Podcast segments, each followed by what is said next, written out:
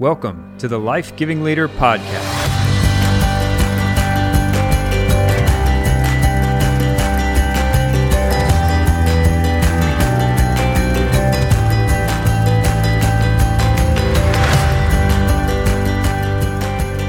Welcome back to the Life Giving Leader Podcast. I know it's been a little while, everyone. As a matter of fact, it's been a long while, but there's been a lot going on, a lot in our world, and that's part of what this podcast today is all about. Uh, we finished season one a while ago. I am currently working on season two, which is all going to be interviews with people who led something they didn't start, and that will tie into the book release of Leading Things You Didn't Start on March 2nd.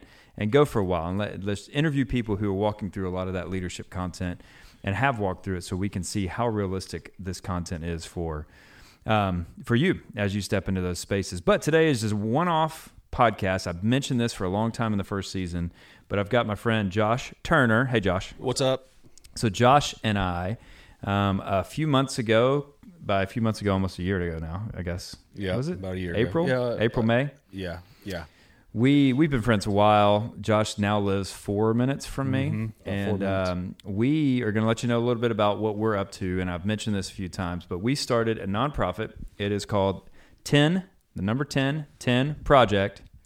Uh, and Josh, tell us, like, tell everybody. Well, first of all, tell everybody a little bit about yourself. Who who the heck is Josh Turner? Well, I'm usually a letdown because people think I'm the country music singer, and then they see me and they're just disappointed. Even And, though our uh, friend, as we record this today, yeah, it's number one the on number iTunes. one song on it's iTunes Pretty, it's a because great he was on too. Jimmy Fallon. Have you I never mean, heard it? No, Oh, no. dude, it's awesome. This is so our buddy Thad, Thad if you're Cockrell. listening, is- well, I really like your song. He's the one that was on Jimmy Fallon this week because Jimmy heard his song in a hardware store. yeah, yeah. Oh, really? You don't know this whole story. No, I don't know anything, dude. I I'm gonna tell the I story in do, a sec 'cause it's all I worth telling. do is uh, fast and pray.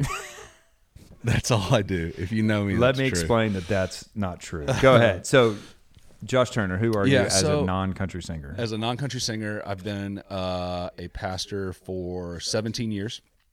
Uh, was a church planter. Uh, was at a church for 16 years. Now I'm with an executive pastor at a church in Los Angeles.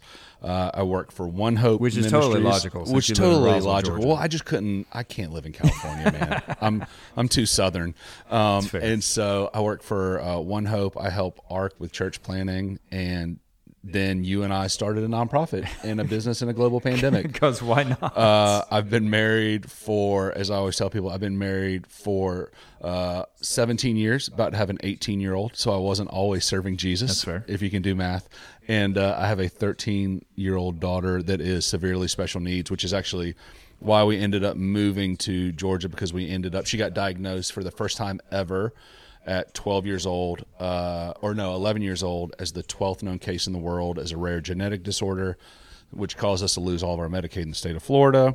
So then we ended up moving to uh, Atlanta, four minutes down the road from you guys. That's wild. So yeah, yeah, and it's, uh, I think Josh and I both even sitting, even if we had done this podcast a few months ago, we probably wouldn't even have the perspective that we have now. no, of God's kind of faithfulness, No, the way yeah. He's orchestrated things. You and I both went through some pretty serious seasons of uh, ministry, kind of pain and Yeah, trauma, yep. disappointment, and coming out of those, uh, it's it's grown us and leadership. But what's been the most consistent connection in our friendship is seeing leaders and caring for pastors. Yeah.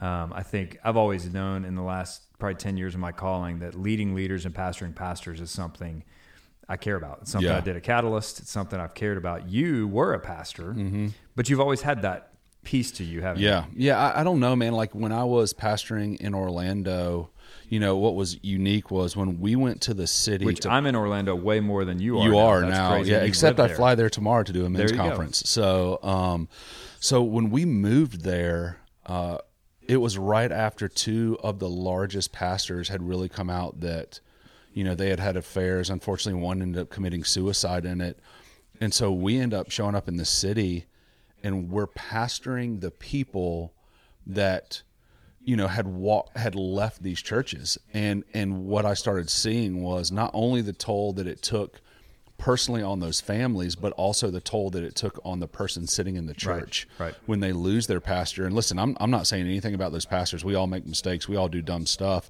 Tyler m- way more than me Fact. um I just fast and pray as we've previously discussed but um As we've made clear. as we made very clear. and uh, but man, I, I really saw it, and then you know, unfortunately, uh, you and I have lost some friends to suicide in ministry, and and I've had some friends that have had, you know, been immoral in their marriages in ministry. Yeah, they're out of ministry, e- even if it wasn't that ultimate. I'll- and I'll never forget. I think the thing that always broke me for pastors was um, one of my best friends, who you know really well. I'm not going to say his name on here, but he ended up um, having an affair. He was a pastor. He lived with me and my wife for three months, and I'll never forget us driving home from church one night and him in the front seat on the phone uh, with his two young sons.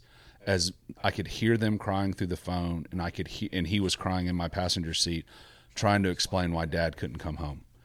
And that has, I mean, that was probably, man, that was probably 12 years Yeah. ago. and that'll mark you. For oh, a Oh, dude! I mean, I, I remember walking home to my wife Becca and looking her in the eye and saying, "I will. I, I can promise you, I can't promise you I'm going to be perfect, but I can promise you I will never cheat on you." Right.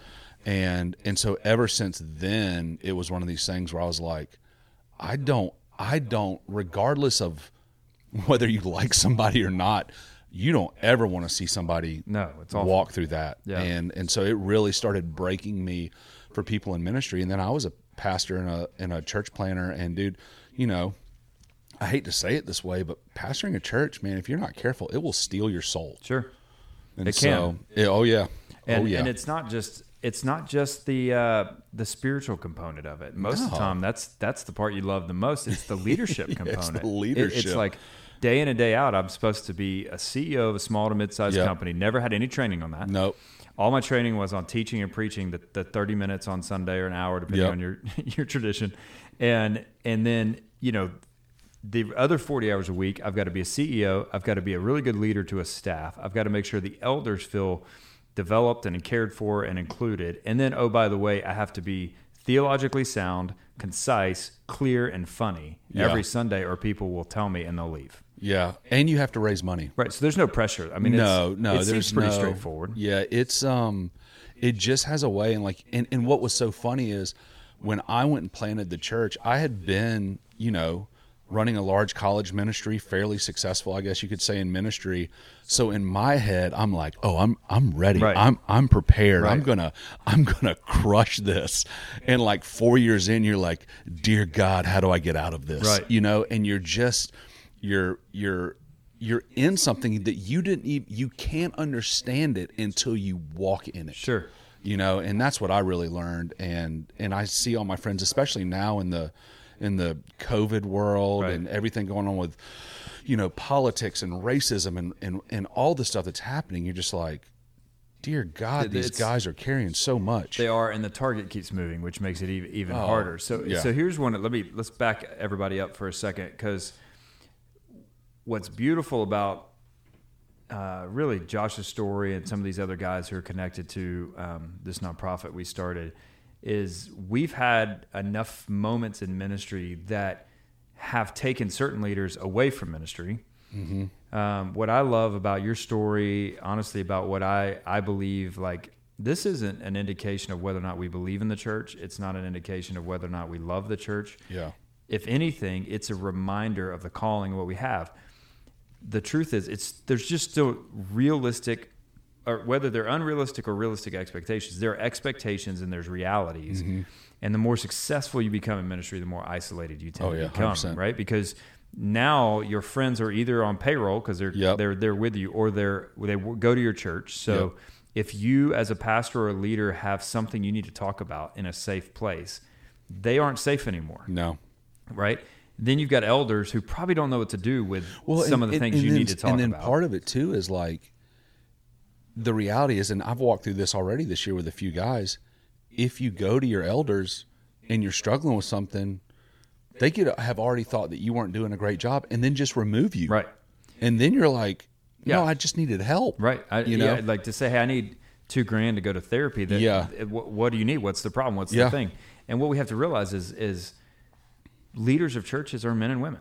Like Absolutely. like Good we Lord. are as much that the problem the the challenge is it's not a problem it's just the challenge is there's just a, a when you go in ministry and rightfully so you're you're held to a different standard of mm-hmm. character a different standard of morality and what we find is well we still struggle with some of the same things people have an expectation of how we're supposed to live our lives Well, and then, and then what's so crazy is and and and this is hard and this is whatever it doesn't matter when you get into ministry the things that you've struggled with in the past they're they're still there Right. you you have to manage them differently but then Like when I was good looking before ministry, yeah, and I yeah, struggled with that. You, you once did. I it was your cross It to bear. It was absolutely.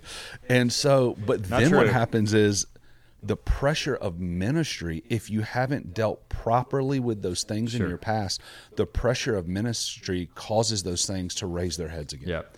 And and what I'm I'm seeing, I think you are too, is all of us, every human being on this earth, we have things from our past. Right. Like, find me one man that doesn't have a father wound. Right. Dear God, Right. Dad, if you're listening, I love you. But like, it, it is that thing. And so what happens is, So weird. it is well because he'll listen to it and call me later and be like, "I wasn't a good father," and I'm like, "No, you're a great dad, but come on, Right. you know what? I'll leave it at that." so, but it's one of those things like it. The pressure just causes things that you thought you once had victory over through Jesus to kind of they can kind of come. Well, and let's be real clear. Scripture says there's an enemy that's waiting to kill, 100%. steal, and still Yeah. steal and destroy. I was like Southern side. He's And- gonna steal it but the you. truth is that, like you and here, and we're going to give you guys a little more insight of what we're doing with 1010 Project right now, or um, as we move forward in this. But you and I both looked at each other at one point as we were praying about, are we supposed to do this? And we recognize, I, I could see in your face, I, I Mm-hmm. think you could see in mine, this is not an endeavor to be taken lightly because we're going after the hearts of men and women who are leading really important, influential ministry space. Yeah. And the enemy hates that. Like the last few weeks sure. for me spiritually, as we are about to launch into our first excursion with 17 pastors, yeah, I've felt the cloud. I've felt the things. I've had the triggers. I've had the things that the enemy tries to throw. We've watched some of these pastors have things thrown at them that would distract them or try to keep them Yeah. from these trips and do the things that are from being a part and participating in our in our um, process. And we just committed to praying. Like Yeah. it's we are fighting for our brothers and sisters in ministry. That's what. So the the kind of thing that um, really tipped us into saying yes to do this to the Lord because. Uh, frankly, I was good. I was enjoying my own business. Josh was doing some of his own stuff, and um, we were together in, in March a year ago, and uh, with our friend, a fellow fellow friend, Brad Lomenick, uh, with a bunch of pastors. And I, I think God was stirring us before this. But the guy who had led the time with these pastors was a guy named Darrin Patrick, and he was a friend of ours, really close friend of yours, Josh. We had a really powerful night together, um, just me and you and him and a couple guys, and, and it was really dudes that were all wounded. yeah, but just being able to process with a guy who'd been through some pretty hard Yeah, oh, yeah. stuff.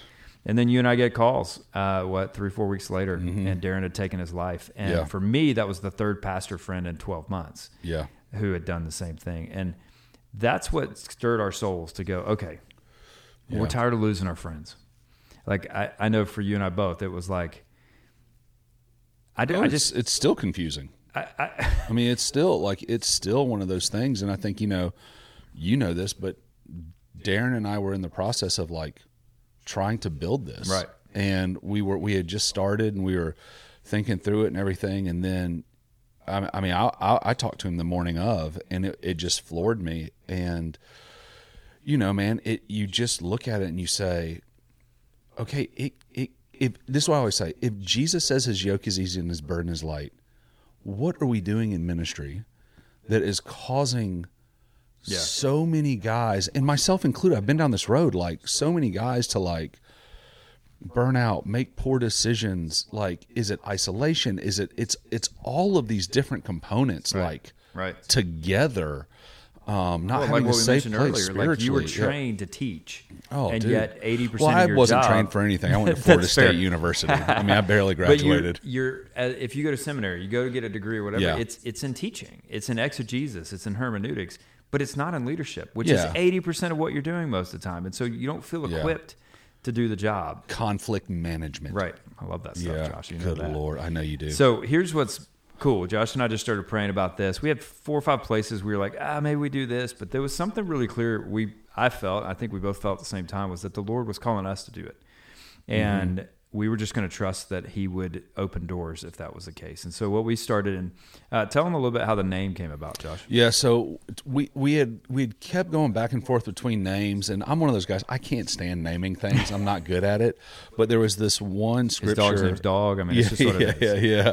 I call my wife wife. Um, um, she calls me an, she calls me an idiot, and so uh, we. Uh, there was this scripture that I loved. It's Ecclesiastes 10:10 that says, "Using a dull axe requires great strength, so sharpen the blade. That's the value of wisdom. It helps you succeed."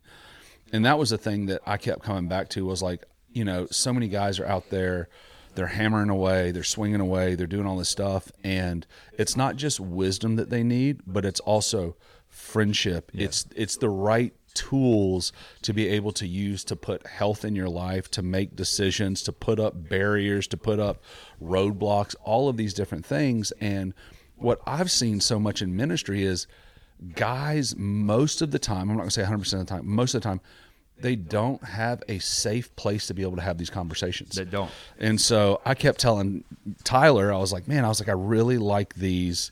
And I, I I remember I was walking out of Publix and you texted me and you said, what about, we just call it 1010. And I was like, I think we, you know, we need another word. And then you texted me project. And I was like, yep, there it is. Like it was just one of those things that came together. And what was unique was we already had the logo made that had the axe and the crook Right. crossed in it and it lined up with the scripture. And so that's really where the name came Yeah. from, which I'm very proud of because I, I thought it was really, I thought it was really good. And really, it's yeah, Ecclesiastes ten ten, and uh, little uh, PSA, public service announcement. We have some friends in ministry that actually have a, a ministry called ten ten Ministries. Uh, the the numbers ten and ten. Ours is the number ten, the word ten. But they do incredible marriage retreats and Yep. other things. And so if you if you see that, you know, check out with them. We're actually going to partner with them on some potential marriage stuff and things. But Yep. here here's where my years in event world and you and I doing a lot of different trips with different leaders came into play is we recognized it can't be just one thing. Yeah. And we have a lot of friends that are really good at, uh, say, a, a four day excursion where guys get out and they un- disconnect and they feel safe. One of the challenges we've always felt is we've watched guys who don't have safe places to speak. They'll go away for two or three days. They'll finally feel safe, Mm-hmm. say a few things, but then they go right back home to a place where they, they no longer have that Yeah. option. And so we knew it needed to be something that was longer than a, a two or three day retreat. I have always loved coaching. That's what the business is built on. I, I know that consistent monthly interaction with someone speaking into your life, working, walking alongside of you is important. Yeah. But then the thing that you and I both believed, well, and obviously connection, we want community, create some relationships. But one of the big, big, unique pieces to the 1010 project that we're doing is the middle of this 12 month process these pastors will go through. And mm-hmm. that's taking them through a curated on site experience with our friends from Onsite in Nashville. Yeah. Why don't you explain a little bit about what that looks like? Because you've been through it. I haven't actually been through it, which I'm excited to. Because Yeah, I, know they're going to dig. to just see the tears and the way. I know they're going to dig up stuff. Tell Miles to get ready to ri- ride Miles. the dragon. well, I so Miles brain. Adcox, um, he and Bob Goff just bought this property out in San Diego. It's a young, it's called the Oaks, which is, Mm-hmm. was in a Young Life camp. But we're going to take uh, pastors after four or five months of being together, uh, take them through this four day therapeutic retreat with uh, onsite. And basically, onsite is they have a program called Living Centered, and it is the idea of uh, you go through this group therapy together and work on some of the obstacles that you trip over occasionally. You know, and a lot of that, almost all of it, deals with something in the past. Yep. That's the big difference between coaching and counseling and, and consulting. And let's be clear, we're not doing the counseling. no. Yes. On site, that Yes. the thing that we feel like the Lord gave us really clearly from the beginning was let's partner with the best in Yep. the world at this stuff. And so that's why we've partnered with Wilderness Collective and Refuge Foundation to do the excursions we take the guys on or Yeah. the girls on. And then Onsite, they will do the therapy. We are just going to add to the extra space, worship or prayer, whatever the things are that we feel like are necessary in those days. But um, so the idea of now you kick it off, and that's why it's fun that we're doing this. We're literally about to head out to Jackson Hole, Wyoming, with 17 pastors. And, and have two trips of guys starting this process for a 12 month thing and they're going to meet the guys that are going to be in their world for the next um, the next year Then we'll do monthly coaching with each each group, all of us together with uh, like we've got Mark Batterson, our friend Mark Yep. Batterson, the first month. He's going to do an hour with everybody about some content, some leadership training. We're going to talk everything about how to lead an elder board. I know that sounds super elementary, but it's not. What does it look like to um, you know have Henry Cloud talking about Yeah. the health of your uh, soul and the health of how do you take care of people well? It, just those sorts of things and each each group will then separate out for an hour and spend some time checking in on each other, making sure nobody's isolated or needing help. I think Josh, one of the keys for you and I both from day one was we wanted to be a nonprofit. Yeah. Specifically because we realized this isn't going to be it. Like guys, we're going to get in here, and there's going to be some guys that desperately need marriage uh, counseling, Yep. or there's going to be some addiction stuff that we have to deal with. Being a nonprofit allows us to raise money through churches, through organizations, through individuals to have money to scholarship guys Yep. and girls to be able to uh, send, Send them people, places. yeah, send Yeah. them to Onsite for a, th- a weekend for marriage retreat. Yep. That's the kind of loving we want to be able to do Mm-hmm. for, for the leaders that we're going to get to serve. And then we'll do Onsite in the middle of that, do a few more months coaching, and then wrap it up with another excursion. So it's Yep. 12 months. I think our heartbeat at the end is that guys would have a group of friends Yep. who don't need anything from them, who aren't on payroll, but who understand their world Yeah. and can ask the questions, and that they would have some tools to be better equipped to manage this space. So um, that's kind of the thing, man. Yeah. Yeah. It's kind of crazy, isn't it? Yeah. No, Um, I mean, I can't. I was talking to a guy today on the phone. I said, I can't believe it's a reality. We're literally sitting in my office in the basement. We've got journals, books, hats, shirts. All Yeah. the stuff's about to get packed to go with us to serve these this first group of guys. Well, if you think about the first meeting we had, it was sitting in because COVID had just happened. Yep. It's us sitting in lawn chairs in your driveway, I forgot. and we're like, we don't have a name, we don't have anything, and then re- less than a year later, we're about to take 17 guys. 22 total Yeah. with me, you, Carlos, and Steve. Like, I think that's the right math. Yeah. Like it, all, all, Not all, what you just did, but it's No, yeah, your yeah, numbers yeah. are somewhat close. carry the one, Yeah, yeah. uh, There's a kid- reason other stay in people are in school, charge kids. of getting people there. stay in. Oh, shoot, stay I in forgot school, he was kids. coming.